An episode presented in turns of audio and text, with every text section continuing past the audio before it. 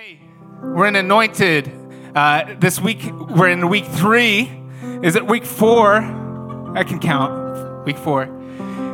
From field to throne. And so we have been talking a lot about different things and just wanted to say, first off, the room felt different with worship this morning, didn't it? Just the word that was preached last week about singing a new song, being comfortable with it, being ready for it, that the anointed, that means you guys, that you're you're ready to step in. Are you guys ready to step into his word? Thank you for stepping into worship, but let's step into his word this morning. If you want to get ready, I'm going to do the same for you. I'm going to give you the chance. Get to 2 Samuel chapter 7. Just one chapter later from last week. Didn't plan it out that way, but it works. You know, if you if you works if you work at it. That's right. It works if you work at it. Uh, but we are in week four of Anointed Field the Throne, and I want to jump into you this morning with the reason this series, the reason why uh, our pastor planned this out, the heart behind why we're talking about David's life is because we don't want one of you to miss out. Not one soul to miss out on what God has for them. Because oftentimes, I think we even notice it in one another that we think, man, you have so much potential and yet you're wasting away and you're not doing what you need to do. And yet now I'm looking at myself and saying, yeah, I can say that really easily for the person beside me, but I think I need to take a look at myself this morning.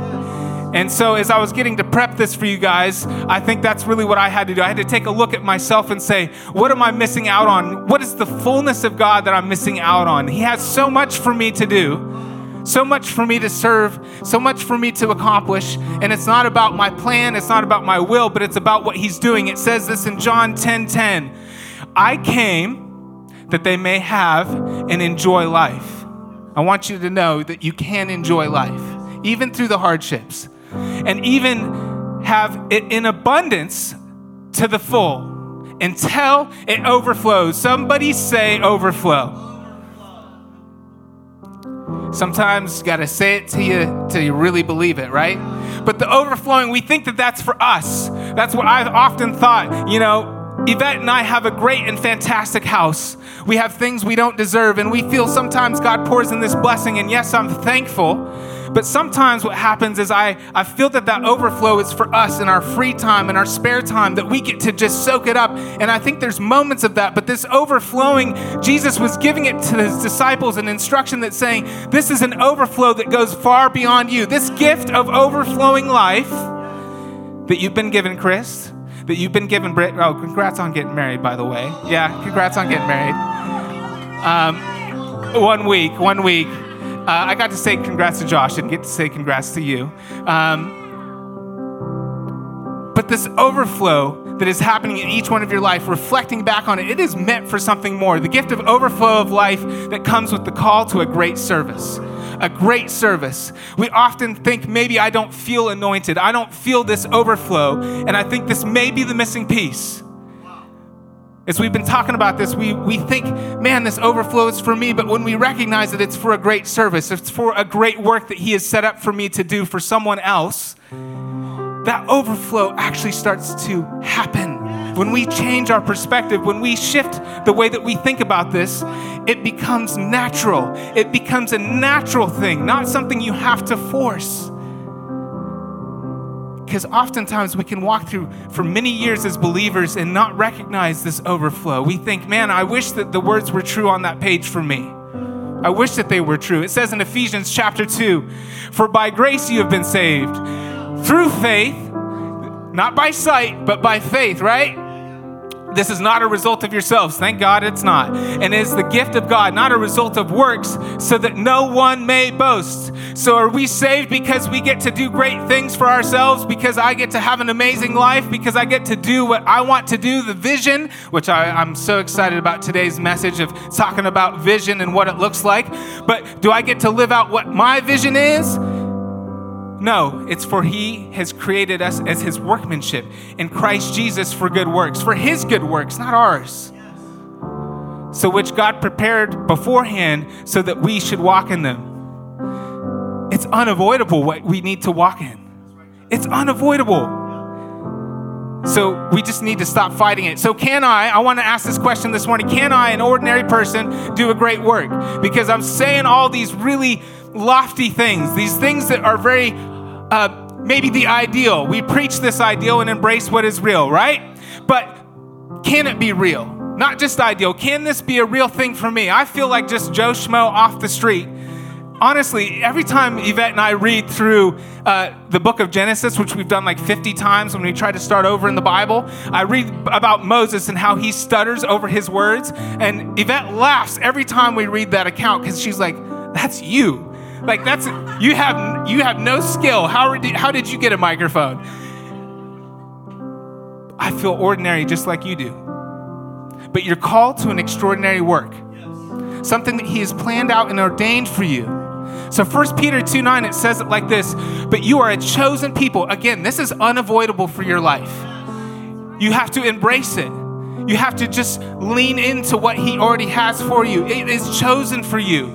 A royal priesthood, right? We have the authority, but we're also to serve. We have this authority to claim what is right in His will, what is in His name, in Jesus' name, but we also have this ability, not in authority, but also to come alongside and do the behind the scenes as i was even mentioning before to do the things that serves others in a way that doesn't even need to be noticed we're a holy nation, a people of God's own possession, so that you may proclaim the excellencies. That is the purpose of everybody in this room. Whatever your occupation may be, you are to proclaim the excellencies of Him in your own individual way. You have a nation to speak to, whether you're a school teacher, whether you're a mom, whether I'm a, as a massage therapist, whether you're working in IT, you think, well, how could I speak in IT the, the excellencies of God? Believe me, those conversations will happen. If you are looking for the way to proclaim the excellencies of God, He will give you everything that you need. Who has called you out of darkness and into His marvelous light. Isn't that good news, church? Has anybody, as I, Nick asked last week, have you been saved out of a dark place? have you experienced? And it, might I say, if you haven't recognized yet that you've been saved out of a dark place, ask Him to reveal that to you. Ask Him to reveal it to you. If, you. if that doesn't ring true and you say, well, yeah, everybody says amen, and I don't get it, I don't feel that, ask Him to show you. In order to be a priest, I wanted to say this you had to be consecrated, right? You had to be set aside. We're, we're, we're talking about this royal priesthood. Again, unfamiliar terms to us. You had to be consecrated, set apart for this great work. So when have you guys been set aside as a priest? Anybody? Anybody? A lot of Catholics maybe in the past? And you've experienced priests and you think, I have not bowed to never be married. And I have not, I've not been in that position. I don't know what you're talking about, Judd. What, what does this passage even mean? Well, if we look back at the Old Testament, it gives us a picture of how the, the, the priesthood and Aaron, who was such a close person to, to Moses, he literally came along Moses and served him. He was his mouthpiece. He said, God said to Moses, Aaron will be to you as I am to you. So Moses was looking to God and Aaron was looking to Moses. Aaron was just a service to him. So it says here, there you shall take some of the blood. That sounds familiar. Jesus' blood that is on the altar and some of the anointing oil and sprinkle it on Aaron and on his garments and on his sons and on his sons' garments with him. So we see Aaron is started in a long lineage now of the priest that would serve in the temple. But now the new covenant has come. Jesus has come, right? He's been on earth with us, but now he's gone. He's died. He's rose again. He shed his blood. So we uh, thank Jesus we don't have to sacrifice anymore, right? And I'm not going to sprinkle you with any blood this morning. I promise you. Promise you. Maybe you haven't been sprinkled with oil either. Anybody had oil dumped on their head today or last week or anytime you became a believer? Mark? No? Okay. So, what are we talking about here? We still need to figure out this anointed thing. So, I want you to write this down. If you got notes, there's notes on the back of the seats. If you don't have it, write in your phone. But write this definition down. Anointed is to be equipped and positioned by God's hand for a great service. Not for me, myself, and I, not to do really amazing things that I think are cool, but actually to do a great service for Him. Just like Aaron was back in the Old Testament, Jesus came so that we may have life, but not just life for us, but life for others. We're anointed to do a great service for Him. You are positioned. Again, this is an unavoidable thing. You just have to embrace the truth. So, how are we anointed? You're, you're, explaining all these things to me, Judd. I don't understand fully. I know that you're saying Jesus came, that he bought me with his blood. If I believe in his name and confess him as Savior and Lord of my life, his blood on the cross, it's shed, right? It covers me. But how am I anointed still? I'm not understanding. Well, there's a couple of words we need to look at, and it's a Hebrew word and a Greek word. You can go ahead and put it. Is it Mashah? Masach. See? I don't speak Hebrew. To smear, anoint, or to spread a liquid. That's literally what they would do is they would actually spread a liquid. And as you guys remember, we've been explaining about how it's the same term that covers the boat. So if you make the boat that's ready to go in the water, again, I have not made a boat either, but I, I can see it in my head at least, that you curve the wood, right? You make it all together and then you take the tar, you actually fill in the gaps or the holes. It's the same term. And what a beautiful picture that is. And then the Greek word, what is it? Creo, Thank you. See, I'm not going to get it wrong. Enduing Christians with the gifts of the Holy Spirit. So, in actually enduing of or a putting on of the Holy Spirit. This is the picture of the oil that comes on and anoints our life to do what we need to do. So, God has smeared his hand over us, right? and anointed us with the Holy Spirit. So when you believed and you said that prayer or you meant it genuinely from your heart that I'm going to be a follower of Jesus, you were sealed with the Holy Spirit. You were anointed and set apart for a good work from there on out. Does that make sense, church? Does that make sense? And if it doesn't, I, I wanted to say is if that still seems confusing, please come talk to one of us, either Nick or myself or Emily or Yvette. Please come talk to one of us because that is something we need to get that we need to understand. So it keeps going. First Samuel, we're jumping into the life of David again. And the Lord said, Arise, anoint him, for this is he. Out of all his brothers, he was the one that was picked. So Samuel took the horn of oil and anointed him in the midst of his brothers, and the Spirit of the Lord rushed upon David from that day forward. So there you see it, even in the Old Testament, even though those physical things that we don't do today, you still see the Spirit of God rushing upon David from that day forward. He was anointed, set apart to do a great work. So, from field to throne, we're going to be surveying the life of David still today. We're going to learn about the walk of the anointed. Again, somebody say anointed. This is something that we need to really grasp this morning is that being anointed, again, is not my own vision. It is not my own way of doing things any longer. It may feel unfamiliar, but I do believe as we embrace this as being a service for others, it will start to feel more natural. So, from field to throne. So, I wanted to ask you guys this question about vision this morning and maybe about the length of your life. What is it that you will live out this life, right? You're going to live out this anointing. What, will you live out the anointing God has on you, even if you don't see the fruit? So even if you don't get to see the outcome, will you live this out? There's many things that you're anointed to do. And some of them you'll get to see the result of what he's doing and how he's working. But I, I, I beg to say that maybe there's some big things that you want to seek to come to fruition in your journey. Maybe through your children, maybe through your grandchildren to come that you want to see the outcome, the result of your life lived out, serving them, being anointed in the position that you are as father, mother, sister, brother, will you still live this out even if you don't see the ending? Will you actually live it out to the end? I dare to say if it's if it's about your vision, you won't. If it's about what you say and what you want to do, you won't.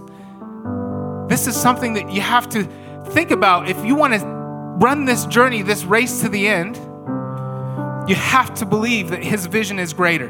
Amen? Amen?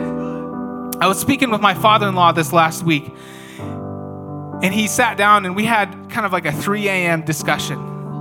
One of those where we sit down and we talked about life, and everybody else had gone to bed. And he talked to me about his daughters, and he has three daughters. Yvette's the oldest of three.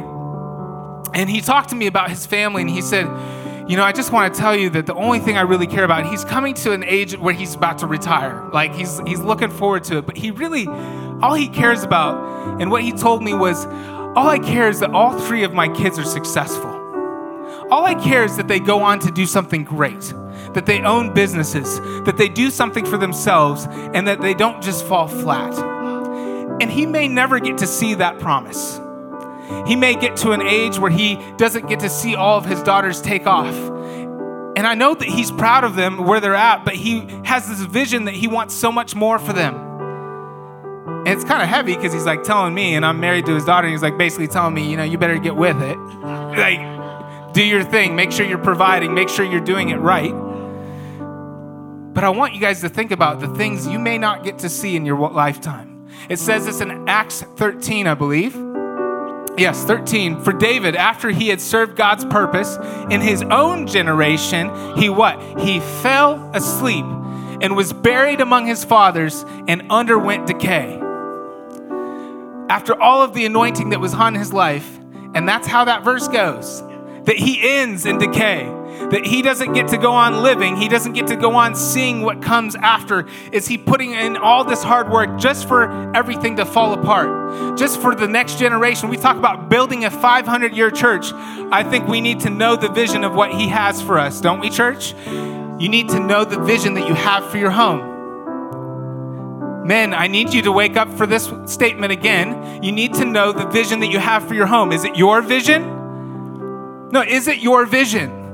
Or is it His? What is the vision He has? David lived out the purpose in his own generation and didn't get to see all the future blessing. He didn't get to know if it worked out in the end. He was given promises, but he didn't know if it was going to work out. He didn't know what it was going to look like. You can put that back up there as people can write it down. He didn't get to see the end result when Solomon came along. I wanted to share this proverb, chapter 13, verse 22. It says this A good man leaves an inheritance of moral stability and goodness. Not just the finances, it does speak about leaving a household, of, of setting up your kids, of setting up this maybe wealth, but of actual moral stability and goodness to his children's children. Not just his children, but his grandchildren. For two generations, even, it needs to be something that lasts. And the wealth of the sinner finds its way eventually into the hands of the righteous for whom it was laid up. So God's anointed, I wanted to say this this morning. I wanted you to write this down as well. God's anointed, you all have a backswing. Can somebody say backswing? Literally the backswing of golf. Legacy men, you guys ready to golf? Yeah? All right. Perfect timing for this this sermon, right? Uh, Does that look good? Yeah? Okay. It's all right. It wasn't that good. Uh, the backswing is literally what? The preparation where you're loading in, a, in the right, correct position so that you can d- come down in a downward swing and strike the ball straight, right? So, your life, thinking about your life as the backswing for the next generation.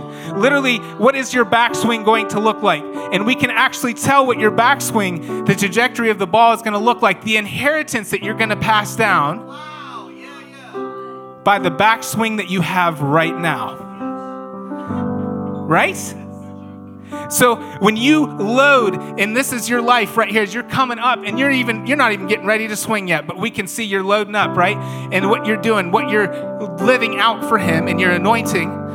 What does that look like? Is your backswing? Can we look at that and say, "Yep, that ball is going to hit straight"? Can we look at that and say, "Yep, that's the vision of God. That will be undeniably straight." Because we can look at man's plans. I can look at my own plans, and I've failed many times in my own plans, and realized if I asked somebody, they could have told me my swing looked a little wonky, right? That it didn't look like the ball was going to fall, f- fly straight. But when we see God's vision in the backswing of your life, we know that ball is going to fly straight down the fairway. So I wanted to talk a little bit about David here and, and jumping into this account because I think he gives us a great picture of a great backswing. Was he perfect? No. He was at the start of his kingdom. He'd just become king maybe three chapters before. I think it was in chapter five of Second Samuel. And so, as I was picturing this ha- happening, this account, when I was reading it, I was thinking this was the end, but it was actually the beginning of his kingship. It was literally the beginning of this backswing we're talking about. And look how he swings. We're going to jump into it here. David, he gives us an example You can put the next line up there. David gives us an example of living out the position God has for him. His backswing gives us great insight into how the ball will fly.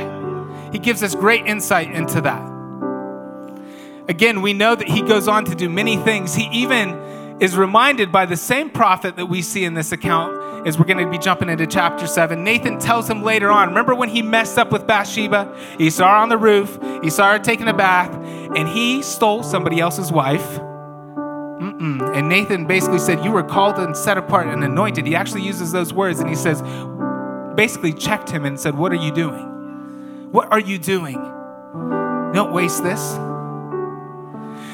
But in this account, he starts off strong, and I wanted to jump into this and tell you God's anointed are given vision to bless generations for him. Just as David was given this vision, you are not David. I want to remind you, and I know Nick has said that as our pastor. He said, You are not David, right? You do not need to be king of Israel.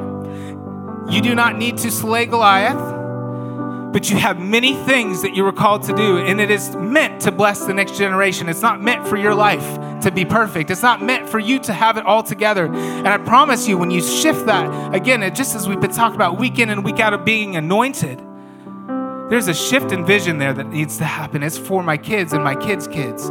It's for the next generation of this church that's going to take it over. They need to be set up in a way where that ball is the perfect ball. Amen, church?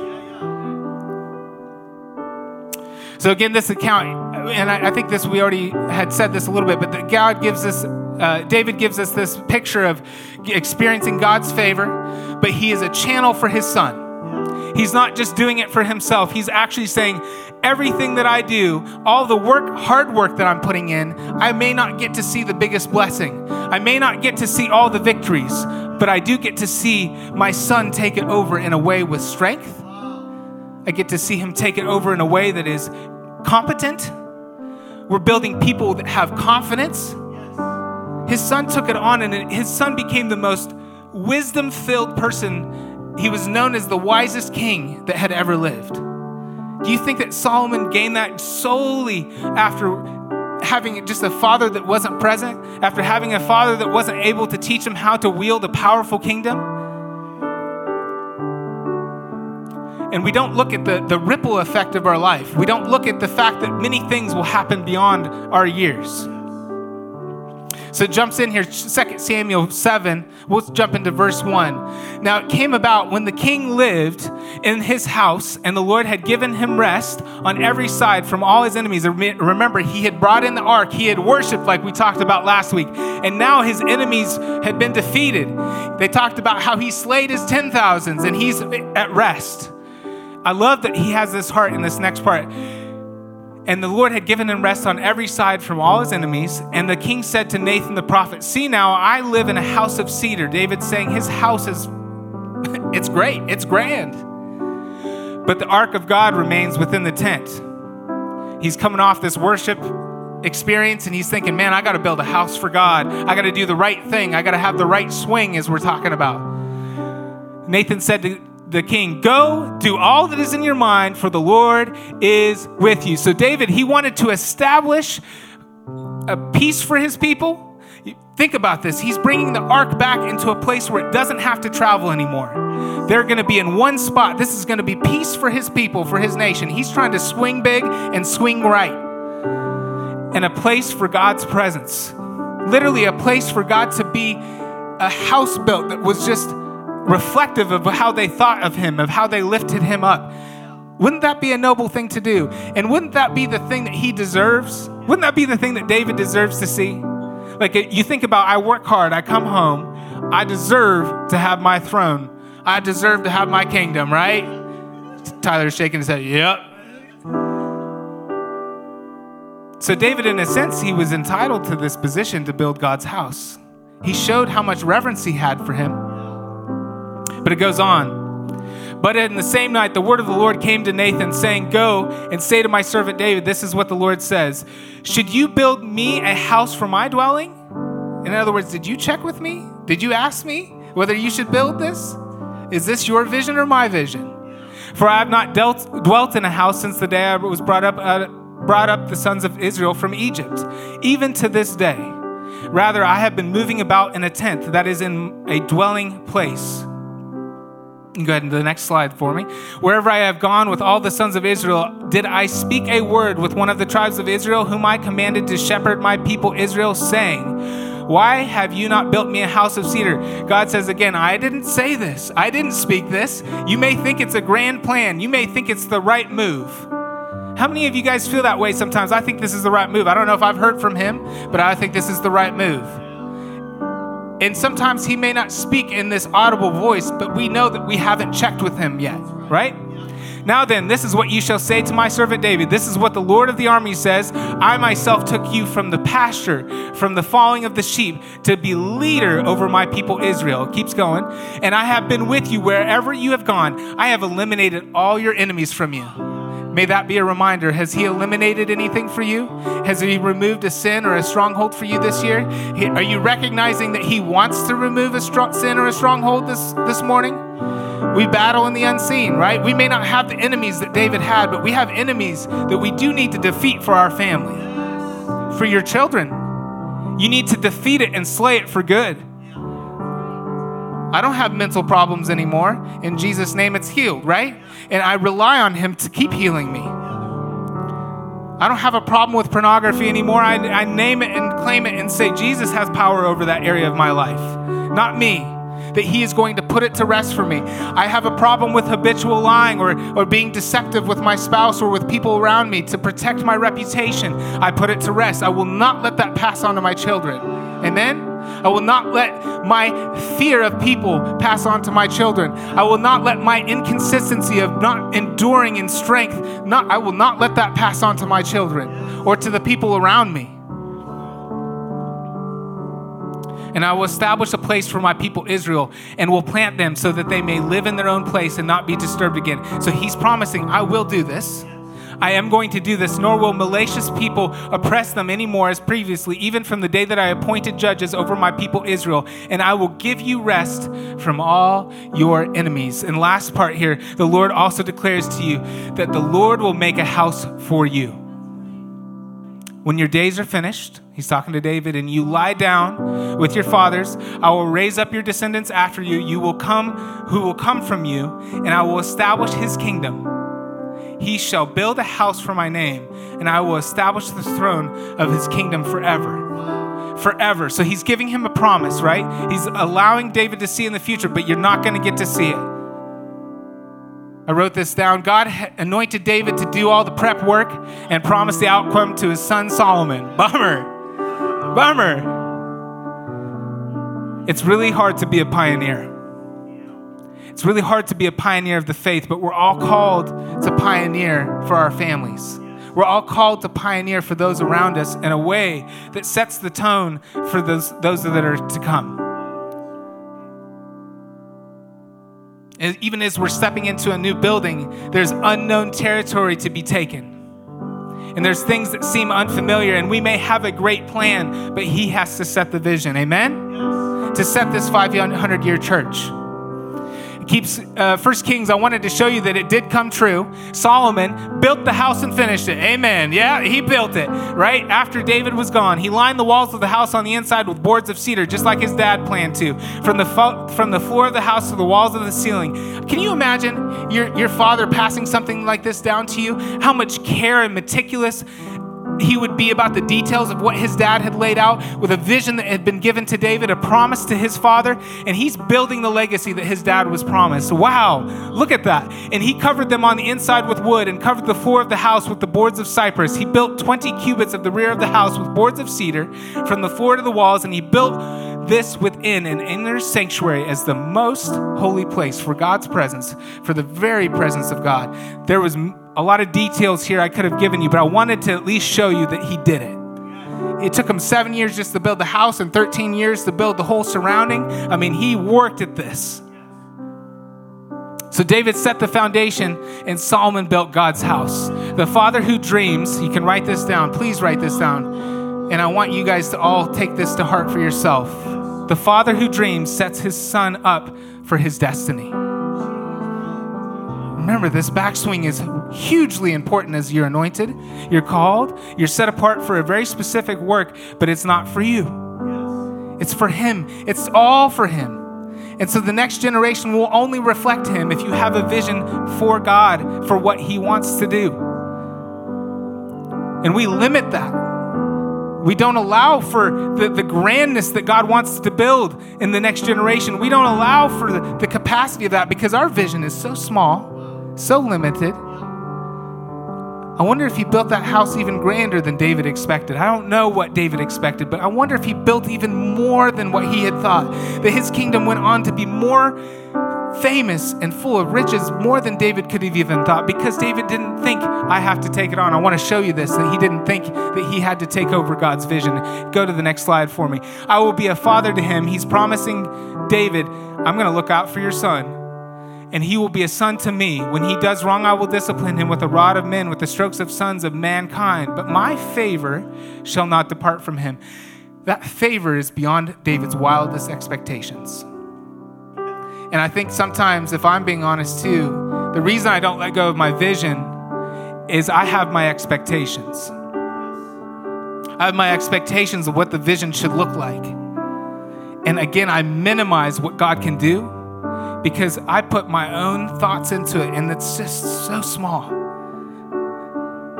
You don't realize the fact that the things that you're worried for, for your children and your children's children, the things that you might see that need change, or in your family, they can be far beyond what you expect. And as I took it away from Saul, uh, my favor will not depart from him as I took it away from Saul, whom I removed from you. Just so you know, this backswing is hugely important. Saul had a backswing, he had uh, his own vision, his own way, and that is exactly what landed him in that removal of what he was appointed to do. Your house and your kingdom shall endure uh, before me forever. Your throne shall be established forever. In accordance with all these words and all this vision, so Nathan spoke to David. So, fighting today's battles, I wanted to encourage you because of everything that God just promised to David. Fighting today's battles will allow us not only for your children's freedom, but for their success because honestly, we, we focus so much on the strongholds of sin that we're talking about being broken, and we forget, we minimize again, the freedom is just the start. The freedom is just the beginning of your journey and the beginning of your children's journey. I think, man, if I was just free of this addiction, if I was just free of this anxiety, if I was just free financially and out of debt, if I was just to the freedom part, I would be okay. I think we take that mindset. Like, I would just be, I would be good, God. Like, just take that part from me. And He wants to give you success. He wants to give you far and beyond and be way beyond what you expected. And for your kids, too. He wants to give them success, not just freedom. So it continues on here in 2 Samuel. Then David the king came in and sat before the Lord. What a beautiful picture. He literally a place of humility. Like his posture was not standing up like, "What are you thinking, God?"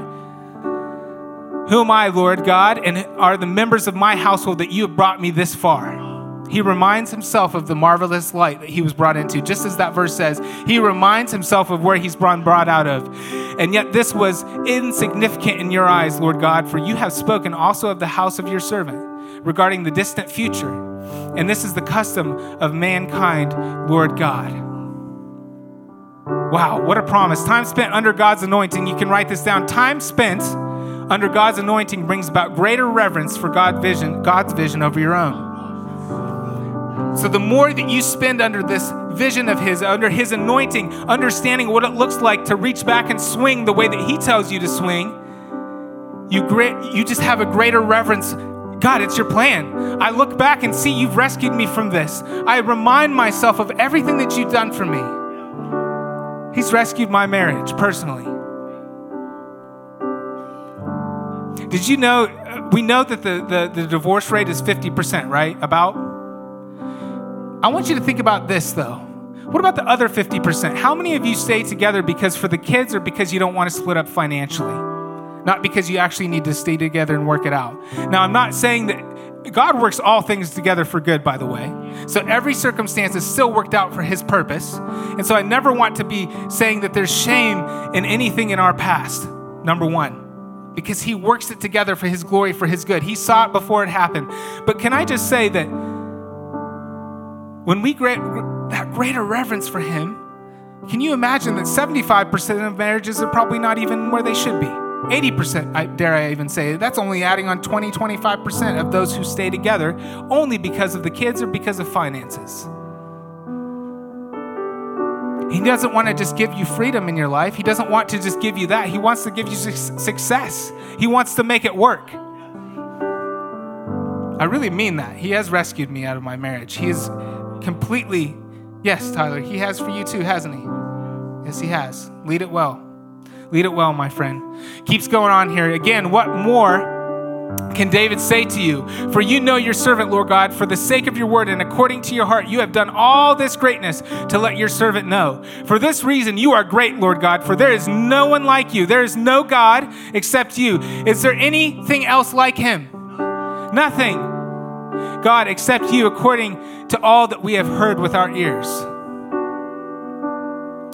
Again, what more can David say to you? For you know what your what you know your servant, Lord God, for your, the sake of your word and according to your heart, you have done all this greatness to, to let your servant know, just to give me a glimpse into the future, God. So, again, I would dare say you may not hear the vision, you may not see the future of what the Holy Spirit wants to reveal to you, of what He wants to do, of what you may not get to see if it's for you. David's recognizing it's all for you. It's all for you, King Jesus. It's all for you, God. You're the only one that exists that, that deserves my praise, that deserves me to listen to your direction.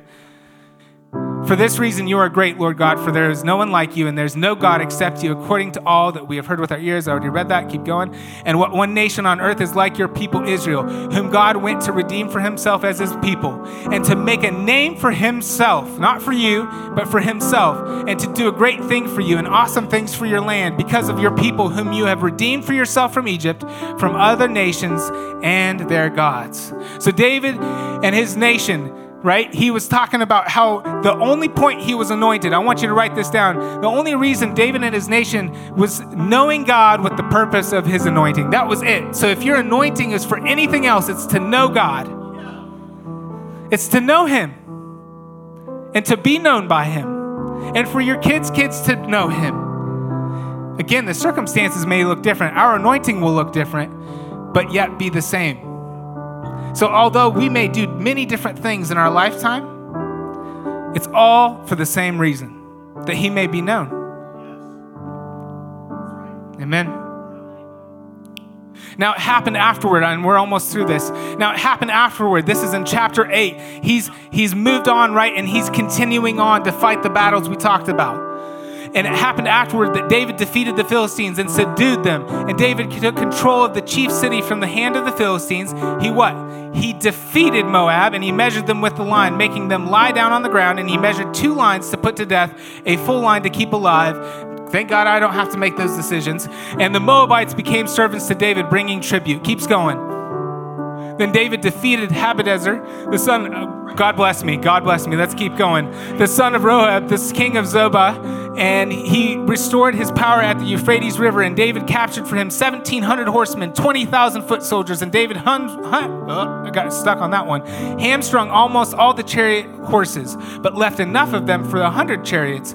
When the Arameans of Damascus came to help Had, king of Zobah, king, David killed 22,000 men among the Arameans. Think he's done? Nope. Then David put garrisons among the Arameans of Damascus, and the Arameans became the servants to David, bringing tribute. And the Lord helped David wherever he went. Why did he help David? Because he kept on doing the work. Because you're given God's vision doesn't mean you stop doing the work. David went to the shields of gold with which we were carried by the servants of Hadadezer and brought them to Jerusalem. And from Badad to Berothai, cities of Hadadezer, King David took a very large amount of bronze. Oh my goodness, can I just say the only reason I read all of that to you was to understand that he had many things to do. He was at the start of his upswing and he realized, okay, I'm not to build a house, but I know he's called me to defeat these armies. I know that he's called me to clear a path for when the house is built. That he's allowed me to do everything in my path because when the house is going to be built, it will be successful because I paid attention in the moments that I was anointed for. I paid attention to detail of what I was supposed to take care of. He did, he did every, again, I said, thank God I don't have to make those decisions, but you will have to make decisions along the way because He's given you vision for the pathway, but you're still going to have to make division, uh, uh, decisions along the way for your household that will directly affect your children's children. You will have to actually pay attention to detail throughout this, this backswing we call life. So when David received vision, it spurred him to set his son up for success. He didn't sit still. He didn't say, "Oh, I have enough faith." What it's faith is small as a mustard seed, by the way. It's not having enough faith. But he didn't just sit back and we can take our hands off and say, God spoke to me this great thing. He, he showed me this great thing. He'll make it happen. No, He's anointed me to do more work. He's anointed me to do other things to get this prepared.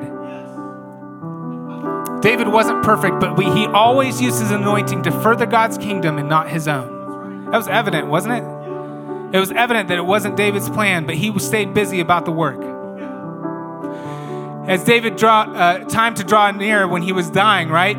He commanded his son Solomon, saying, "I am going the way of all the earth. Everybody dies, right? Everybody, everybody passes at some point.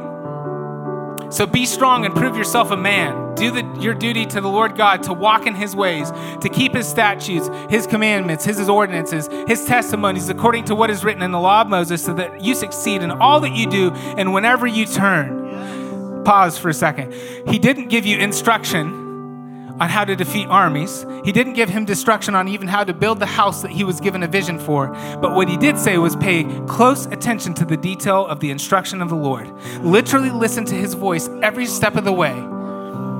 I promise you, when you're on your deathbed or when you know your time's ending, you will not worry about the instruction of how to change the oil in the car or to make sure the roof is taken care of on the house or how to raise children in, in their individual personalities.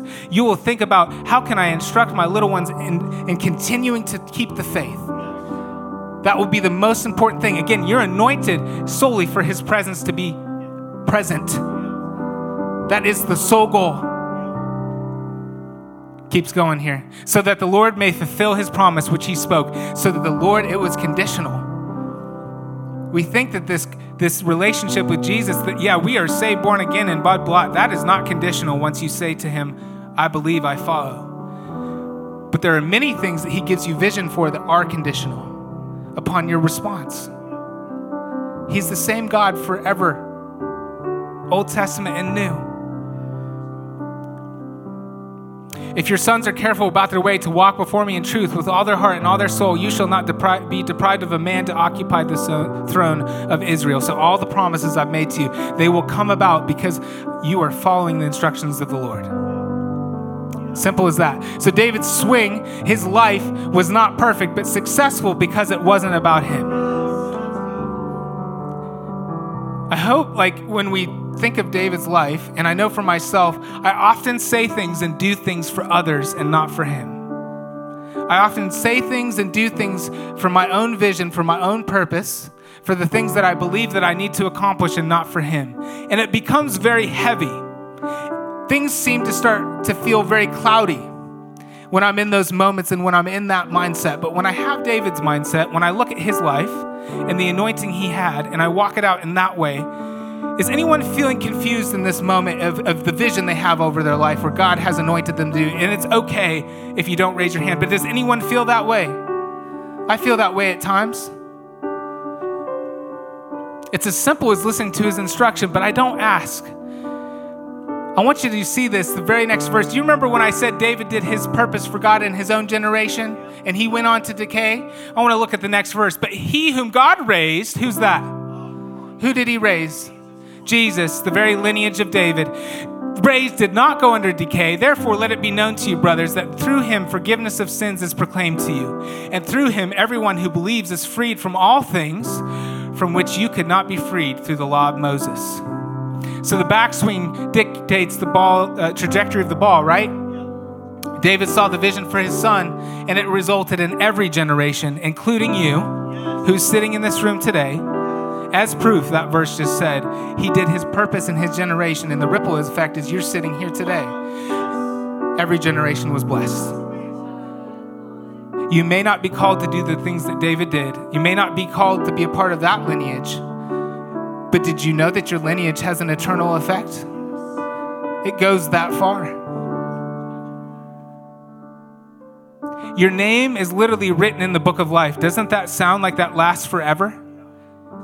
What would be the names associated if you had the backswing that he's talking about? Yeah, you're saved, you're born again. You can't mess that up unless you just decide, I don't want him anymore. You can walk away and say, I don't want him anymore, but you can't mess it up otherwise. Like you have to say, I, I, submit to you, yes, but it's it's done. He's done the work on the cross. But the swing that you have now dictates, oh, look, look at all the names associated with that name. Look at all the other names that are written in the book of life. All of our names are written in the book of life literally because David was faithful to the anointing he had. I want that to be the name of my, my life, my inheritance that I give. I want it to be eternal. I don't want it to be just something that, that lived a good life. So, what hinders our backswing? Can I ask you guys what hinders your backswing? There's many things that come to my mind, but number one has always got to be this. Number one, you can put it up there. Not discerning God's will through the lens of His Word and His Spirit. Not discerning His will. We ask all the time, What is your will, God? What do you want to do? Whether I've been having really high times or low times, we still want to ask this question, right? What is your will? And yet we don't read his word. We don't look at what he has to say and let the Holy Spirit apply that and say, this is the direction you should go. I tell you, I'm telling you right now, do you believe that you can actually dream dreams, that he can reveal things to you? Again, a, a father dreams to set his own, his own son up for his destiny. So, the things that we're talking about, He may speak to you in prayer, He may speak to you in dreams, but the way that He does that is through His Word.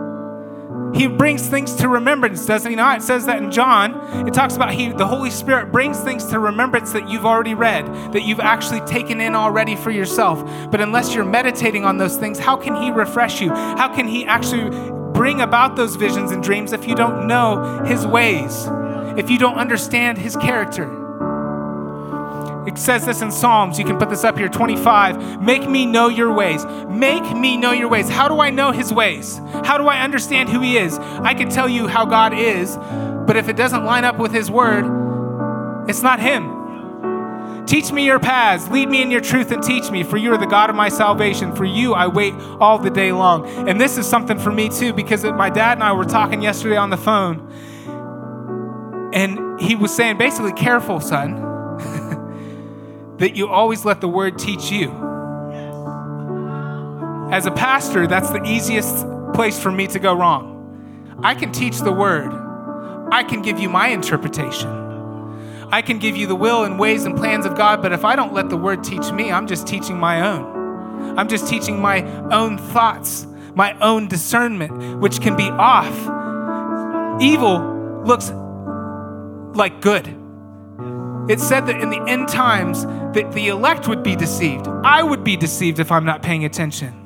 So, unless I'm looking at through my pathway of how I should swing, if I'm not looking at that through the lens of God and then asking the Holy Spirit, please speak to me, please reveal to me how to apply this, because He didn't teach me how to discipline my children in the exact way, whether I should spank them or put them in timeout. He didn't teach me how to have that hard conversation with my wife of, hey, I haven't been totally honest with you, but I need to be honest with you now. But He did give us His word, and He did give us His Holy Spirit to anoint us to have those types of conversations conversations, to actually have a restorative conversation. So ask the Holy Spirit to teach you through the word about how to swing. Ask Him to teach you how to swing. The longer you walk this walk of faith, the more that you can oftentimes think that you know how to swing best. You know how to swing because you've been doing it. And even if you haven't been walking this walk or you haven't been attending church or known Jesus for long, you can still assume just by past experiences, I've seen that person swing this way. That means I should swing this way. I saw my dad do it this way. He was a good guy. Maybe he wasn't. Let him teach you a new way. Amen?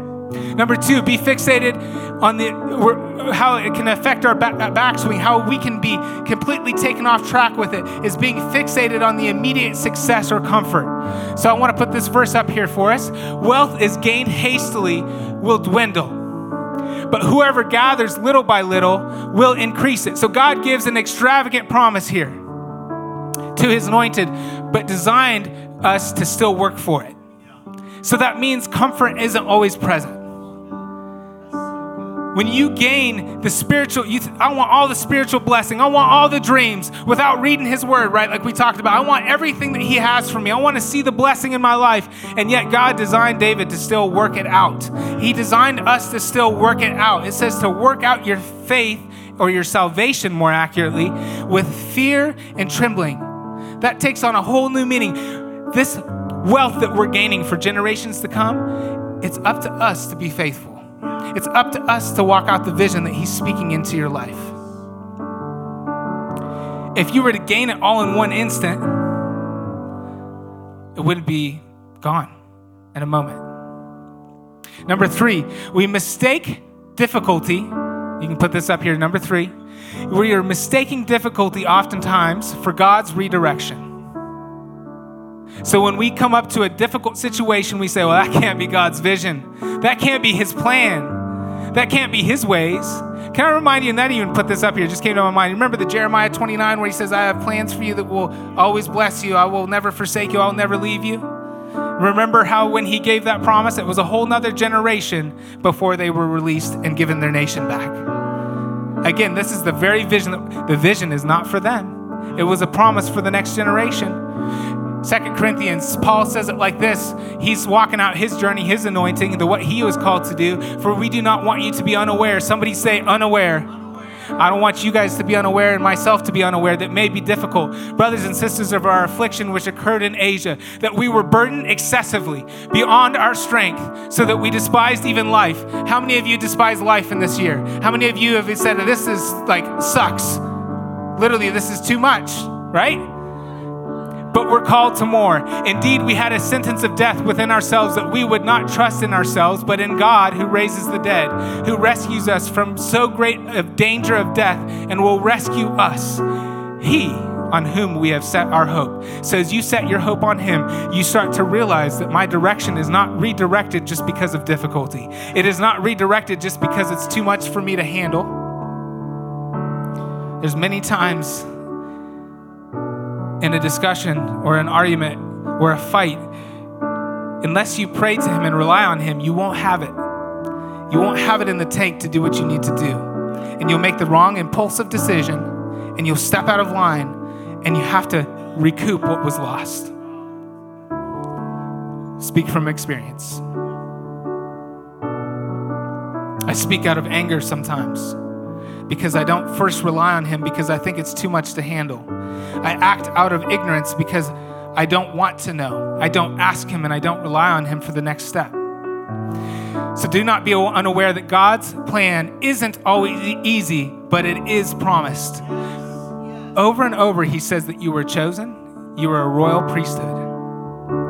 That, that phrase just keeps coming back to me. Your life is unavoidable. Why are you fighting it? Your calling and your anointing is unavoidable. The things that you were supposed to do, it is unavoidable. Why are you fighting it? It's for the glorification of self. That's why I fight it. I lift up myself above his plan. Number four, lastly, not listening to the wisdom God gives us through others. Who's been to circles lately?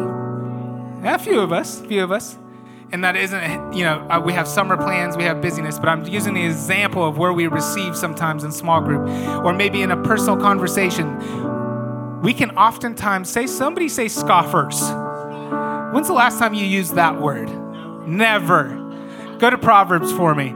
A scoffer, I'm going to give you a little bit of a definition biblically of what that means. Scoffer is someone who is arrogant, haughty, and who acts with arrogant pride, seeks wisdom, and finds none. But knowledge is easy for the one who has understanding. Interesting verse. He's saying the scoffer asks for wisdom, may even listen to wisdom from fellow believers, your inner circle, the people you would trust, and then you look at them and say, Nope, not going to do that. Again, I, I can't always see my backswing. I can't always see what I should be doing with my backswing, but others were put beside me and anointed to look at it for me and to say, you know what, I think if you just moved like two inches away from the ball, you'd hit it smack on. But then we say, nah, I'm not going to listen to that. I have my own plan, I have my own way. I don't believe that you would know better. This is my life. He has put people in your life. Don't be a scoffer, someone who is arrogant. He, this person asked for wisdom and didn't receive it. Still ask for wisdom, but receive it from the right people. So seek to understand wisdom gives us instruction for the long term solution and not instant gratification. That's the problem why I usually don't listen to people's wisdom is I'm not instantly gratified. It takes more work like we've been talking about. I have to actually do the next process or the next step to get to where I need to be. Somebody say bonus. You guys have been enduring. I've read so much scripture for you. I hope and pray that you take something from it, from His Word. If you call yourself a believer, then you believe in the prophetic plans of His anointed. If you call yourself a believer, I almost put it as a warning, but it's really just a statement. It's a bonus. If you call yourself a believer, then you believe in the prophetic plans for His anointed. In His Word, it says this. You can put it up there for me. It, for created for you created my innermost parts. This is Psalm 139. You wove me in my mother's womb. I will give thanks to you. This sounds a lot like David's prayer because it is David writing it. Because I am awesomely and wonderfully made. Wonderful are your works, and my soul knows it very well. Look at this. My frame was not hidden from you. When I was made in secret and skillfully formed in the depths of the earth, your eyes have seen my formless substance and in your book were written all the days that were ordained for me. All of your days were ordained, when as yet there was not one of them. It even says in that passage that he wants to hear from you still. He, he, he knows the prayers that you're going to say before you even ask. Your plans are completely established. So if you believe as a believer in Jesus, it means you have prophetic plans of your life. It means you have very specific things. That means when it's prophetic, He needs to reveal it to you. He needs to be the one that reveals it to you, not you revealing the plan. I hope that this blesses you this morning. I hope that you guys take something away from this. Did you guys learn something this morning as well? I did. I took a lot from this. I wanted to, put this as our bottom line for today. God's anointed are given vision to bless generations for Him. We're given great vision, great understanding of what is to come, a glimpse into the future, the work that we need to put in so that generations are blessed for Him. Pray that you'd meditate on what we've been talking about this morning. I pray that this would sink in deep. I know that for me, leading my house with vision is literally how we won't go astray. That's what it says in His Word. It says that, that chaos can't come in. So if you've been feeling chaos lately, if you've been feeling an, unwa- uh, an unsteadiness in your walk, maybe listening to his vision, listening to what he has in his word for you. Where is he directing you? What does he want to do? Amen? Can you put that Psalm 139 back up there for me? We end this every way, every time as an altar call. And it says in Romans 10 that if you confess and believe with your heart that Jesus Christ is Lord and follow him and recognize he died for your sins on the cross, you'll be born again to a new life. But I want to remind you if you've never made that step, we're always available to, to speak with you as pastors. Nick is here, Emily is here, myself. We will always be here to talk with you. The reason we don't do the raise your hand thing is I think it takes more than that. I think it takes an active step of realizing that He made me, that my frame was not hidden. You created my innermost parts. Recognizing that He is Creator, that He is Savior, that He is everything that I need. And so it takes more than raising a hand, it takes a public move for you to do that. So if you haven't made that decision or you made that decision recently, please come talk to one of us. It's taking more than a step of raising a hand. And if you don't know if you even believe, it's still a great conversation to have with one of us if you still have questions. Amen. And believers in the house, if you know somebody that doesn't know if they're saved or if they're born again, have that conversation with them. That's part of the anointed work. Can we pray together? Jesus, I pray that you would just bless my brothers and sisters today. I pray that you would give them everything that they need. I pray that you would start to reveal as they read your word, as they find wisdom from those that are beside them in circles or within their family unit or within their pastors and their leadership, whoever it might be that you put beside them, Lord. I pray that you would give them instruction in what to do. I pray that you would allow them to see that their backswing of life has much more to do than it does with their own circumstance, but it has more to do with what you're going to bless them with, their kids with, with our church for the next 500 years. I pray that you would give great vision over this church. I pray that you would give great instruction over this church and that we would be attentive to the, the detail, that we'd be attentive to the working out of what it looks like, that we wouldn't let up on doing good. In Galatians, it says not to give up on doing what is good, to do the work that you've called us to do, that because in due season, we'll reap what is ours. We'll reap what is is to be done. And maybe we won't see it for this generation. Maybe we won't see all the plans you have. But I pray that you'd give us a glimpse. I pray that you'd give us that Holy Spirit moment to see far beyond our own. So I pray that you'd bless everybody in this house. I pray that you'd bless every move that we make. I pray these things in Jesus' name. Amen. Hey, can we uh praise God this morning? Amen.